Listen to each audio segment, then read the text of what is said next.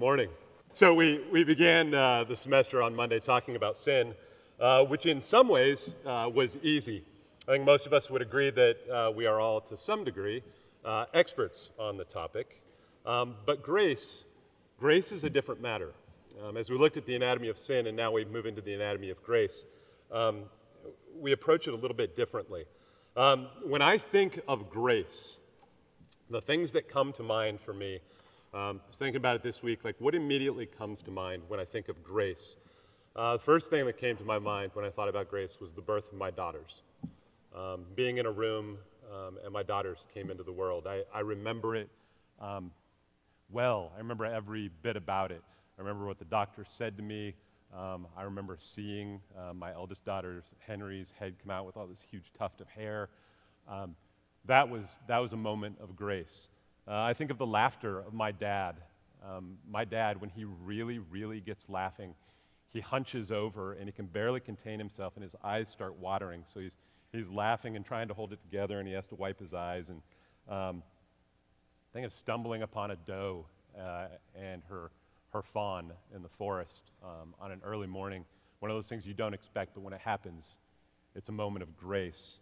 Um, I think of In N Out Burger, the grace of God. Um, but we experience those events as grace because they are gifts uh, that come from deep in the heart of God, uh, gifts that He pours out on mankind. And while they're usually, um, well, while they're really not very common, uh, at all. We called them gifts of common grace because those are graces that he pours out on believers and non believers alike. Uh, but this morning, we're going to look more closely at, at special or saving grace. Uh, as we beca- begin to uncover the anatomy of saving grace, we'll find something very interesting. Um, when we looked at sin and we looked at the anatomy of sin and how it unfolded, we really saw the anatomy of a lie. We saw the anatomy of something that consumes and devours by its very nature. But saving grace is different. Saving grace is more, um, I picture it like a sunburst in the middle. Here's this thing, saving grace. And then shooting out from it are all these like radiant rays, like coming out of a, a sun. And when you learn more about those rays that shoot out from that sunburst in the middle, you begin to understand the sunburst in the middle a little bit more. So, the conversion of Saul in Acts chapter 9, we see some of those radiating effects come into view and into focus. Um, at the end of Acts chapter 6, uh, Stephen has been stoned to death, uh, a man of God. And as he's stoned to death, we're told that Saul the Pharisee looks on in approval. We pick up later in Acts chapter 9 and we read about this man, Saul. Saul was still breathing out murderous threats against the Lord's disciples. And actual better um, translation there is breathing in murderous threats. He literally is being fed by his anger and his hatred and his desire to eradicate the people of the way. Now, they weren't called Christians yet. There were these people whose lives had been transformed by this encounter with the risen Jesus. By Paul's own account, here's what he says about himself. This is the kind of man that he was. He says, I too was convinced that I ought to do all that was possible to oppose the name of Jesus of Nazareth. And that is just what I did in Jerusalem. On the authority of the chief priests, I put many of the Lord's people in prison. And when they were put to death, I cast my vote against them. Many a time I went from one synagogue to another to have them punished, and I tried to force them to blaspheme. I was so obsessed with persecuting them that I even hunted them down in foreign cities.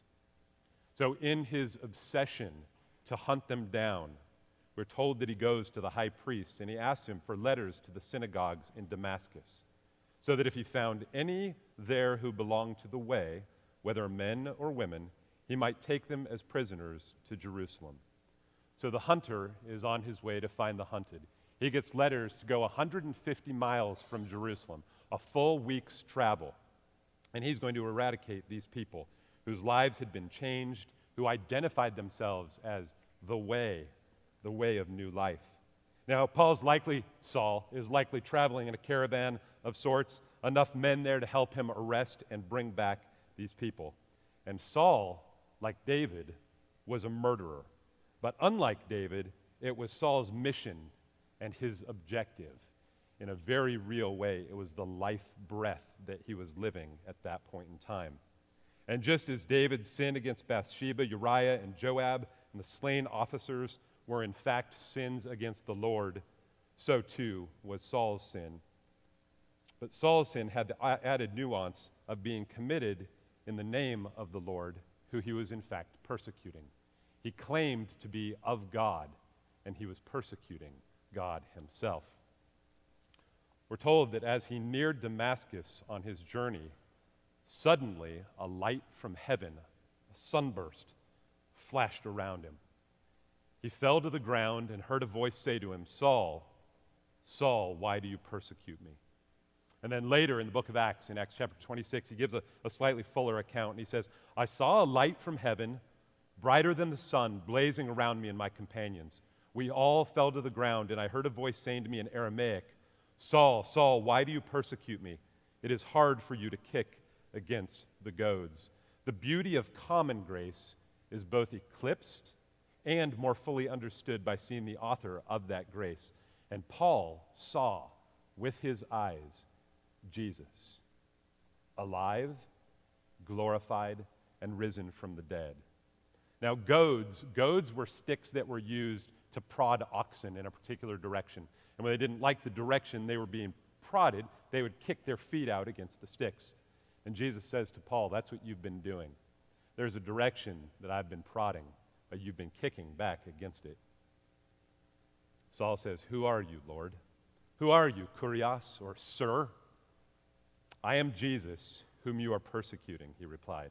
I think we'd be safe if we bet on the fact that Paul knew the answer to his question before Jesus actually spoke. But now, in the literal flash of an eye, Saul's world is turned upside down. He who said he was on God's side is now confronted by God. And what does he expect? What does he think is going to happen? If this is, in fact, the living Jesus, and he has been persecuting the followers of Jesus, is he right to expect death, to expect judgment, to expect a sentence on his evil? He doesn't know he's about to experience mercy, forgiveness, favor. And our first radiating ray is traced from that sunburst. Grace is undeserved. Saving grace is undeserved. We'll just call it grace from here on out. For it is by grace you have been saved through faith, and this is not from yourselves, it is the gift of God. Grace is a gift undeserved.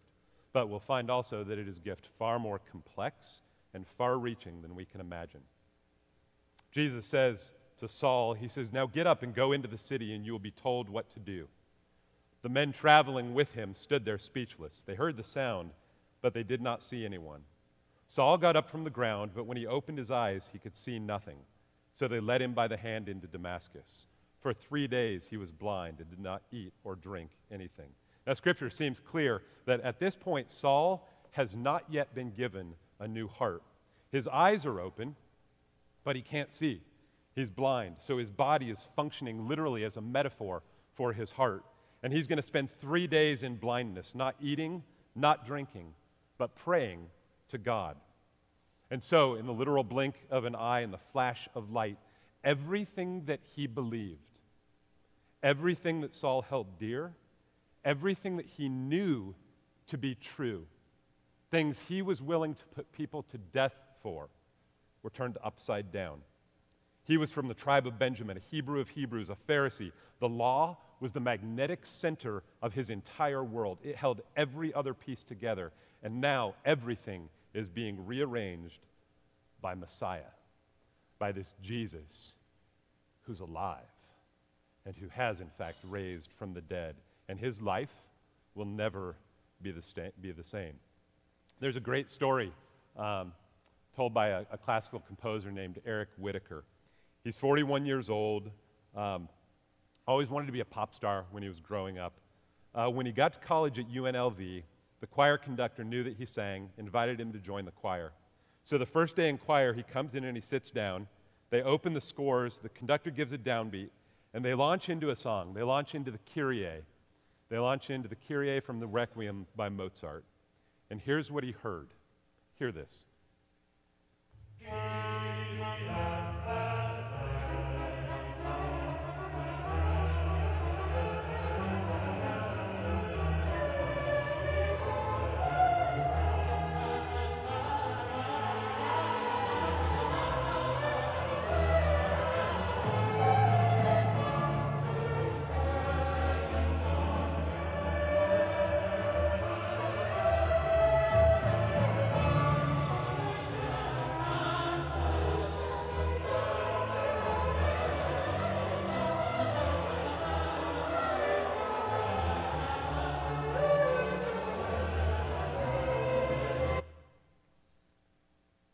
I imagine that's the audible version of what Saul might have seen. And Eric Whitacre says this. He says, My entire life I had seen in black and white, and suddenly everything was in shocking technicolor. The most transformative experience I've ever had. In that single moment, hearing dissonance and harmony and people singing, people together, this shared vision, and I felt for the first time in my life that I was part of something bigger than myself, something true. Grace is undeserved, and grace reorders our hearts. So Saul is in Damascus, blind and praying. And we're told that in Damascus there was a disciple named Ananias. The Lord called to him in a vision Ananias. Yes, Lord, he answered. The Lord told him, Go to the house of Judas on Straight Street and ask for a man from Tarsus named Saul, for he is praying. In a vision, he has seen a man named Ananias come and place his hands on him to restore his sight. Lord, Ananias answered, I've heard many reports about this man and all the harm he has done to your holy people in Jerusalem. And he's come here with authority from the chief priest to arrest all who call on your name. Now, it's not surprising that Ananias is hesitant. He knows of Saul, and he knows why he's there. What he doesn't know is that God is going to use Ananias to help him display saving grace to Saul. But the Lord said to Ananias, Go. This man is my chosen instrument to proclaim my name to the Gentiles and to their kings and to the peoples of Israel. And I will show him how much he must suffer for my name. He says, Go. This man, this man that you're afraid of, this man is mine, and I have work for him to do. He will proclaim my name to the Gentiles, to the kings, to all of Israel, to the world, and he will suffer for my name. Then Ananias went to the house and entered it, and placing his hands on Saul, he said, Brother Saul, the Lord, Jesus, who appeared to you on the road as you were coming here, has sent me so that you may see again and be filled with the Holy Spirit. Ananias places his hands on Saul. And picture this Ananias, who was, Ananias, who was the hunted, the one afraid, comes and he lays his hands on the hunter, the hunted ministering to the hunter, and he says, Brother Saul. He proclaims Paul's new relationship to the members of the way. Jesus has sent me here so that you might see again, or that you might actually see really for the first time and be filled with the Holy Spirit. A man he sought to kill, ministering to him and laying his hands on him. Grace Grace is undeserved. Grace reorders our hearts. And grace is experienced in the community of brothers and sisters. Immediately, something like scales fell from Saul's eyes and he could see again. He got up and was baptized, and after taking some food, he regained his strength. And the Holy Spirit enters Paul. Saul. I'll do that all the time. The Holy Spirit enters Saul and he literally becomes a new man. The heart of flesh that he had is transformed, the heart of stone is transformed to a heart of flesh. He comes alive. One of my dearest friends in California, um, his name's Tim. About two and a half weeks ago, he called me uh, early one morning. Um, he was in shock. His, uh, his wife of five years um, had died that morning and he's telling me the story of what happened. Um, and it's totally surreal as he's telling the story, but uh, she'd woken up with chest pains, um, found some aspirin, went to the emergency room, and they're driving around looking for the, the uh, emergency room exit. And they're in the car, and as they're sitting there, she gasps and goes, and falls over onto his shoulder, gone. And while Tim is telling me about it, we're talking about death and life. And it's like Paul. She went from life to death, but into true and full life in the presence of Christ. And Saul went from a life in darkness to death in his unification with Jesus to life as a son of the living God. And that is how he would live out the rest of his days.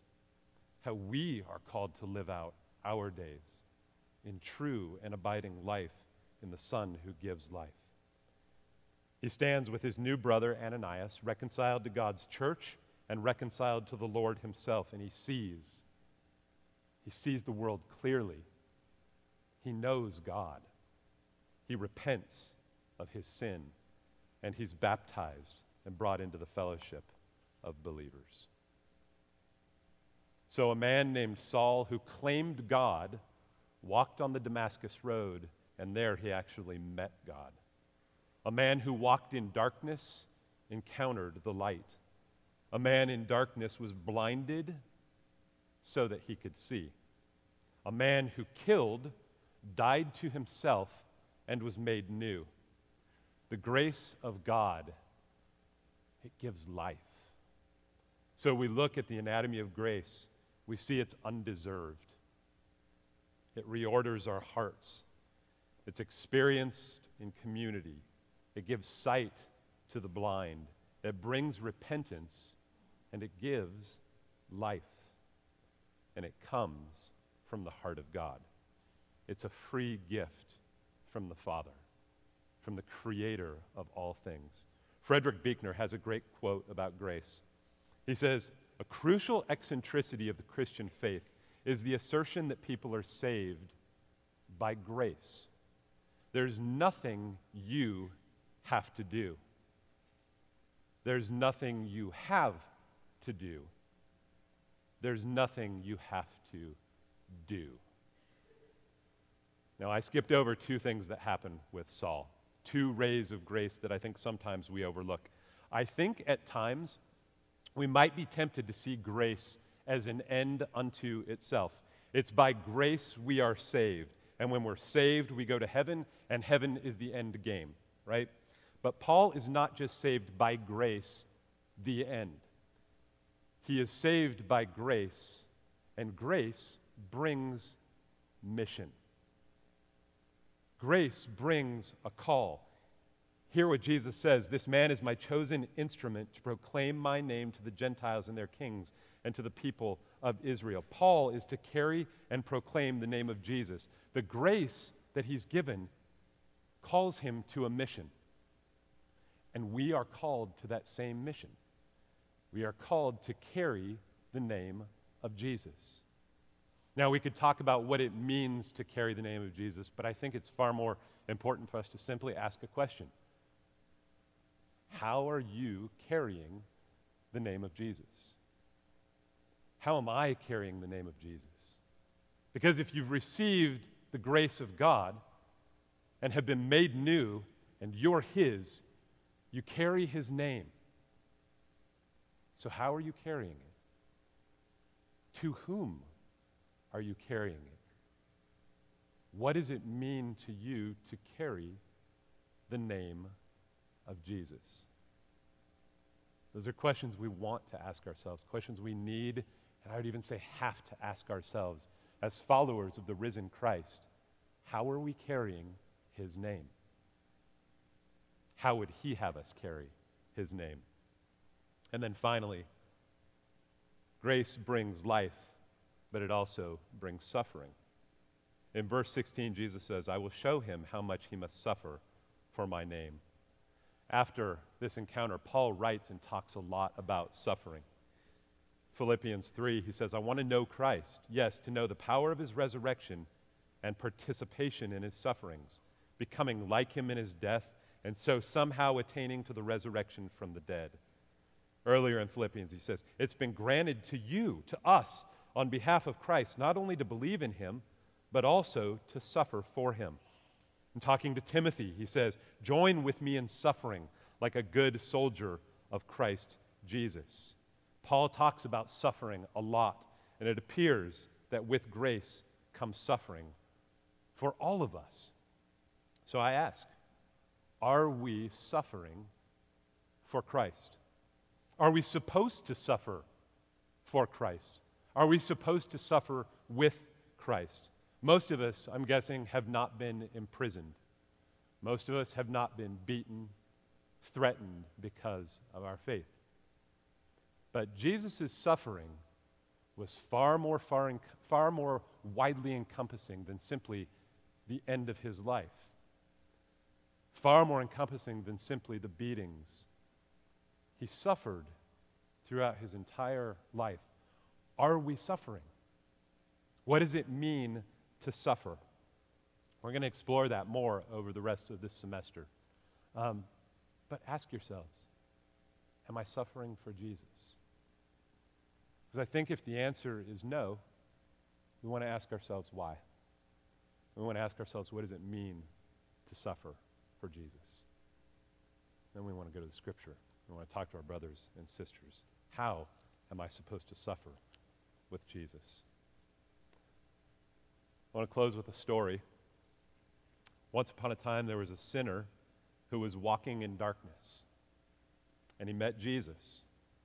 And Jesus extended to that sinner saving grace. And it was undeserved, and it reordered his heart and his passions and his desires, and it gave him community and family. It allowed him to truly see clearly for the first time. And he repented of his sin and was given life. And he was called to mission that was way too big for him, but God gave him the spirit by which to work. And he suffered for Christ as he awaited his return. And like Nathan said to David, You're the man. I say to you, You are that man. You are that woman. This is your story if you are in Christ. This is grace. Some of you asked about the fire. Well, couple, two people asked me after Monday, after Monday's um, chapel. Was I ever caught? Did anybody ever find out about the, about the bathroom? And no one ever found out. Actually, that was in chapel. That was the first time I'd ever told that story, um, which was probably wise. Uh, I won't say that it's grace that kept me from being discovered, but I will tell you this. Two years later, I was home. I was reading the book of Luke over Christmas break, and I met Jesus. That was grace. He extended saving grace to me, and to this day, I live and I am learning what it means to live in the grace and the knowledge of the risen Christ, who has extended to me freely something that I never could have earned or merited grace by which to live. That's what he offers to all of us. Amen? Let's pray.